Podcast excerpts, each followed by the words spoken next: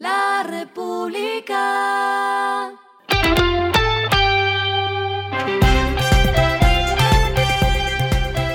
Al final de la jornada, esto es lo que debes saber sobre el comportamiento de los negocios, las finanzas y la economía. Las movidas de hoy fueron.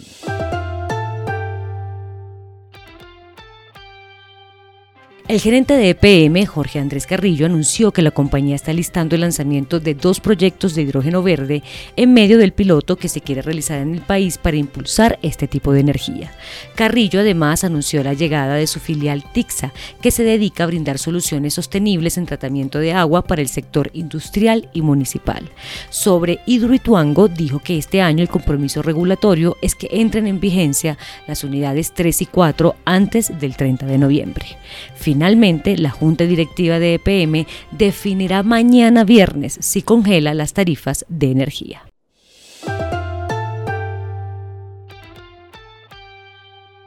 Café Tostado se unió a la baja de precios en medio de la alta inflación que continúa golpeando al bolsillo de los consumidores y una iniciativa que ya cuenta con comercios como Ara, Olímpica, Éxito, Burger King y D1.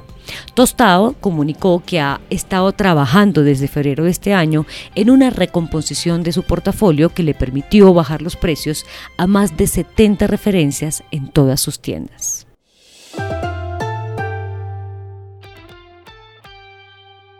La empresa de energía Celsius anunció que ejecutará 54 mil millones de pesos en cuatro obras por impuestos en Cauca, Valle del Cauca y Antioquia. Con esto, la empresa completaría 28 iniciativas que alcanzan los 226 mil millones de pesos de impuestos ejecutados para proyectos de alto impacto social. Lo que está pasando con su dinero.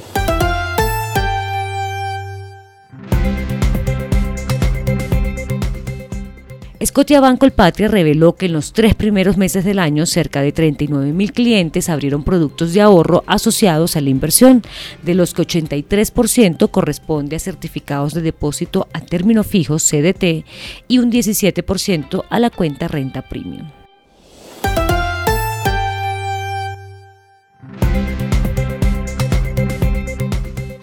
Los indicadores que debe tener en cuenta. El dólar cerró en 4.521,64 pesos, bajó 6,66 pesos. El euro cerró en 4.869,58 pesos, bajó 30,27 pesos. El petróleo se cotizó en 72 dólares el barril, la carga de café se vende a 1.912.000 pesos y en la bolsa se cotiza a 2,28 dólares.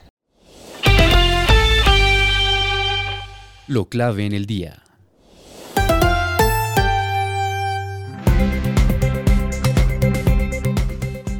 La vicepresidenta Francia Márquez llegó a la última escala prevista en su gira por el continente africano. La presidenta de Etiopía, Salewo Sedwe, se reunió con Márquez con el propósito de afianzar las relaciones binacionales. Entre los grandes anuncios está que Colombia obtuvo el beneplácito para la apertura de la Embajada de Colombia en Etiopía y agregó que la nación africana está comprometida en colaborar con el país en temas de paz, agricultura, educación y comercio.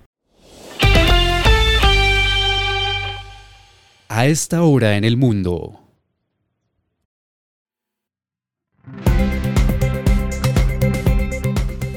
El gobierno de Estados Unidos aseguró a la Organización de las Naciones Unidas que las contribuciones a su fondo humanitario para Venezuela serán a salvo de incautaciones por parte de acreedores, un cambio que podría permitir que el esfuerzo de ayuda comience a operar tan pronto como este mes según ocho personas con conocimientos en esos tratos.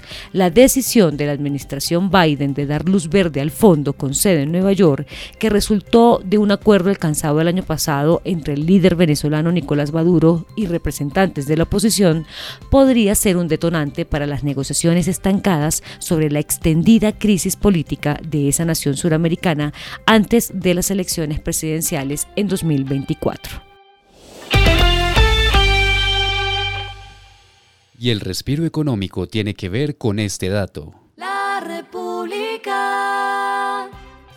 Salitre Mágico empezó un proyecto a cinco años para la renovación total de su complejo de diversiones, el cual incluye una inversión de 100 mil millones de pesos.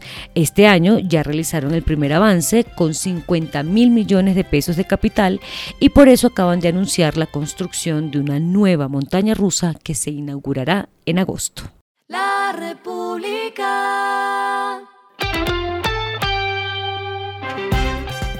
Y finalizamos con el editorial de mañana. No todos pueden contagiarse de la fiebre de las redes. El bajo perfil ha muerto. Nadie puede estar en silencio en medio de una auténtica era de la información. Pero para los gobernantes es un imperativo no caer en la tentación del clic. Esto fue Regresando a casa con Vanessa Pérez.